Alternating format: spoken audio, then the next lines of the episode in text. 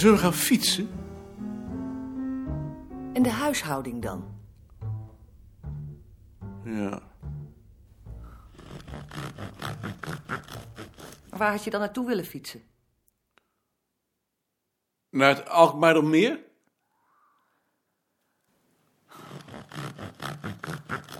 Goed. Laten we dan maar gaan fietsen.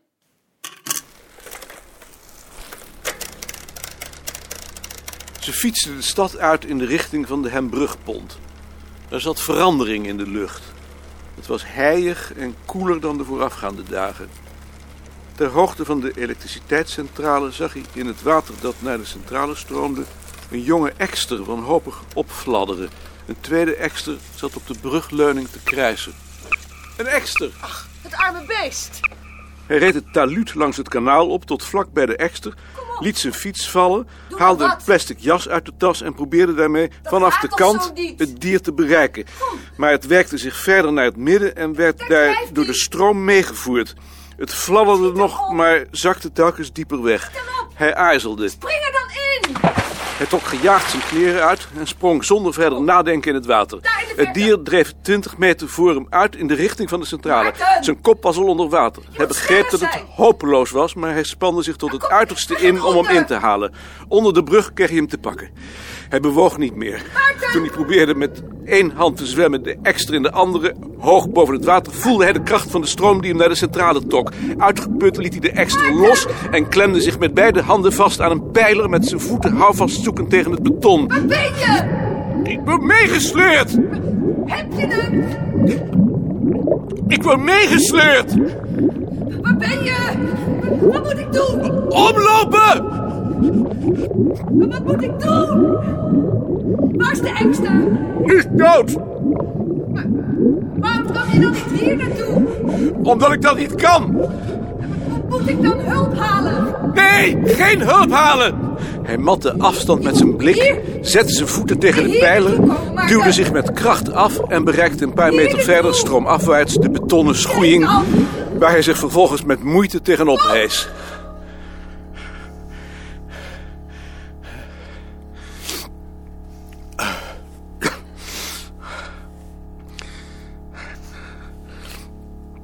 Uitgeput zette hij zich in het gras. Zijn been bloedde op verschillende plaatsen, zijn hand ook. Zijn onderbroek zag zwart van het smerige water. Tyfus, ziekte van Weil, hepatitis, tetanus.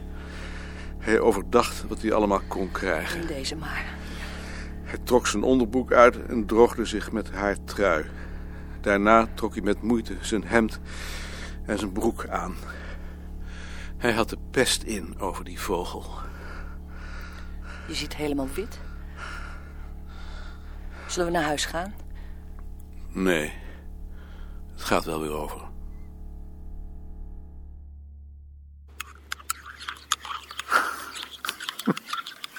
Waarom lach je? Ik lach om mijn ehm, overlijdensadvertentie. Je overlijdensadvertentie? Ja, als ik verdronken was. Dan had je kunnen zetten. Bij het redden van een vogel kwam hij om. Zo was zijn leven.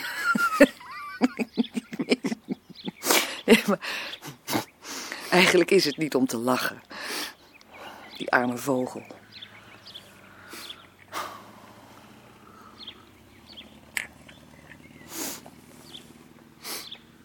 Voel je nou helemaal geen weemoed over het afscheid?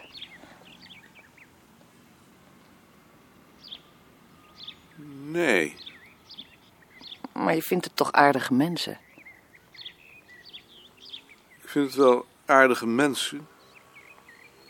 Maar ik voel geen weemoed. Wat ben je toch een gekke man. Ik ben er zelfs al nostalgisch over. Misschien komt dat nog. Denk dat ik gewoon geen fantasie heb.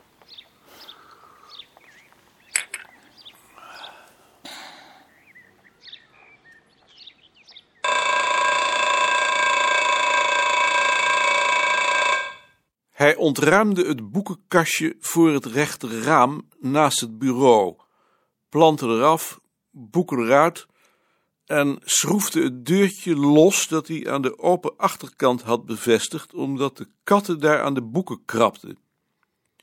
Nicolien had het kleine bureautje dat hij op zijn vijftiende van zijn ouders had gekregen, in gebruik genomen nu hij niet meer werkte. Ze wilde het deurtje dat oorspronkelijk van dat bureautje was geweest, terug. Hij bekeek de schroefgaten en zag dat het hout dwars door de gaten gespleten was. Dat was de reden dat hij het inderdaad uit het bureautje had gehaald.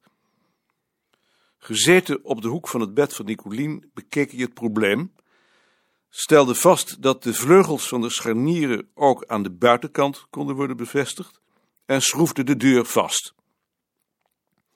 Vervolgens keerde hij terug naar de boekenkast. Hij zocht in het hok een plank die de deur kon vervangen en vond er twee die samen precies pasten, waardoor de achterkant hermetisch gesloten werd en het kastje bovendien een beter verband kreeg. Prachtig. Hij sleepte gereedschap aan, liep de deur weer uit om bij Gunther en Meuser stoelhaken te kopen, bedacht bijtijds dat het telefoontoestel in de boekenkast moest staan en was tegen half drie klaar, tevreden met het resultaat. Maar kan ik nu nog wel bij de planten? Probeer maar. Ze werkte zich tussen het kastje en de vensterbank en probeerde of ze plaats genoeg had om de geraniums vanuit die positie water te geven. Hij schoof nog wat en toen stond het ook volgens haar op zijn plaats. Omdat het toch nog wat wiebelde, schoof hij er een paar stukjes triplex onder en zette het tegen de vensterbank vast met een plank die hij er al eerder had aangebracht voor een extra plant. Hij zette de boeken en planten weer op hun plaats en ruimde het gereedschap op. Nadat hij bovendien nog het slot van de fiets van Nicolien had geolied, vond hij het voor die dag wel genoeg geweest. Nee, het is veel nauwer geworden. Dat kan niet. Ik heb je er toch bij gehaald? Toch is het veel nauwer geworden. Maar de plank past precies, net zoals vroeger. Kan toch niet? Als ik zeg dat het nauwer is geworden, dan is het nauwer geworden. Kijk dan, hier, hier. Kan niet eens, ik kan, ik kan er toch niet tussen zonder die plant te raken? En als hij straks een knop heeft, dan, dan gaat het eraf. Hij is veel nauwer geworden. Maar we hebben het uitgemeten. Nou, dan ligt het zeker aan die planken die je hebt aangebracht, maar hij is nauwer geworden. Dat kan niet. Daar zitten je benen. Dan kan het niet nauwer zijn. Wou je soms zeggen dat ik lieg? Ik lieg niet. Wou je dat soms beweren? Ik zal het wat naar voren zetten. Nou, Dat hoef je niet zo slachtofferig te zeggen. Ik kan het niet helpen dat jij het verkeerd hebt gedaan. Hij gaf geen antwoord. Volgens hem had hij het niet verkeerd gedaan, maar het was zinloos daarover te discussiëren. Hij haalde de planten er weer af en verschoof het kastje. De plank die tussen het kastje en de vensterbank klem zat, viel naar beneden.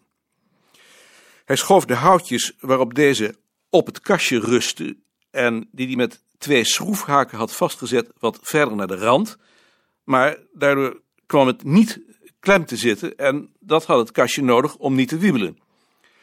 Hij bekeek het plankje, zag dat het wat langer was wanneer hij het een kwartslag draaide, probeerde het zo en, verdomd, het klemde. Tevreden bevestigde hij het in de nieuwe stand en zette de planten terug. Mm, Ja, zo kan het wel, geloof ik. Maar ik kan niet meer bij de papyrus. Kijk maar, hoe, hoe moet ik nou bij de papyrus? Dat komt omdat het kastje naar voren is geschoven. Dus ik kan niet meer bij de. Nou, Dan moeten we het weer wat dichter naar het raam schuiven. Maar dan kan ik niet meer bij de geraniums. Waarom heb jij het in godsnaam veranderd? Waarom heb je het niet gelaten zoals het is? Omdat jij dat deurtje van je bureau terug wilde hebben. Maar dan had je de rest toch wel zo kunnen laten? Ik, ik wil die veranderingen niet. Was dan op je bureau gebleven als je alles wil veranderen? Ik, ik, Maarten, ik wil dat alles blijft zoals het is. Ik wil in mijn eigen huisje wonen. Ik was, ja, ik was zo gelukkig in mijn eentje. Maar waarom moet dan ineens alles veranderd worden? Waarom kan het gewoon niet zo blijven? Maar er is niets veranderd. Ik heb de ene plank vervangen door de andere. Maar, en nu kan ik er ineens niet meer achter. Om, omdat ik vannacht ineens veel dikker ben geworden? Toevallig ben ik vannacht geworden. Net nu jij die plank hebt aangebracht. En nu kan ik niet meer bij mijn planten, die, die lieve planten. Nu gaan ze dood omdat ik ze geen water meer kan geven. Ik, ik, kan, toch niet, ik kan het toch niet elke keer aan jou vragen? Ik, ik wil niet dat alles veranderd wordt. Ik wil alles terug. Zoals het was. Precies zoals het was. Ik, ik was gelukkig. Ik hoef geen veranderingen. Ik hoef geen veranderingen. Hij haalde de planten weer van het kastje en schoof het een eindje de kamer in, een beetje scheef, zodat de opening aan de kant van de ramen wat groter was. Maar hij betwijfelde of het zou helpen. Als ze in haar hoofd gezet had dat het veranderd was, kwam het nooit meer goed. Waarom is de ruimte bij de papieren zo groot geworden? Ik heb het kastje wat naar voren gehaald. Zo groot is hij toch niet geworden? Hij is idioot groot geworden. Het is geen gezicht. Zie je dat dan niet? Nee, dat zie ik niet. Hij is toch veel groter dan hij was? Ik zie het niet, maar als jij het zegt, dan zal het wel zo zijn. Dat moet je toch zien. Moet je kijken, moet je kijken wat een ruimte. Zo is het nog nooit geweest. Dan moet het kastje weer wat naar de muur toe. Ik wou dat je nooit aan het kastje begonnen was. Hij gaf daar geen antwoord op. Zodra ze de kamer uit was, zette hij de planten er weer af en schoof het kastje wat verder de hoek in, zoals het al eerder gestaan had. Maar het verschil was zo miniem dat hij twijfelde aan het effect. Het kon hem ook niet meer schelen. Hij was gedeprimeerd geraakt. Hij ging op de divan zitten. Doris kwam naast hem. Goofy sprong erbij en legde zijn kop tegen Doris aan en snorde zachtjes, terwijl Doris hem begon te likken. Ik ga boodschappen doen. Hoe laat is het? Kwart voor vijf. Ga je ook de krant halen? Ja?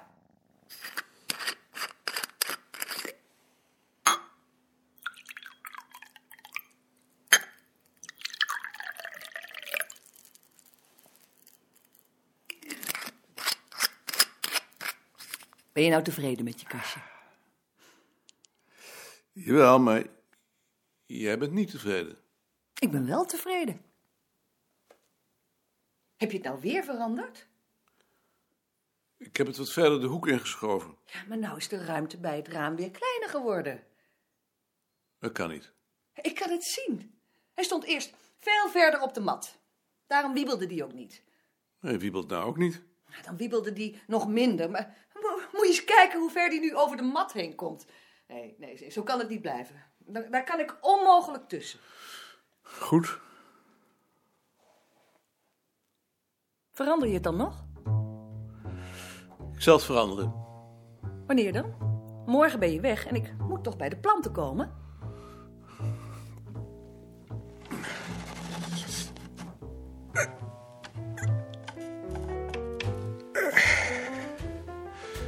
Zo goed? Ik denk het.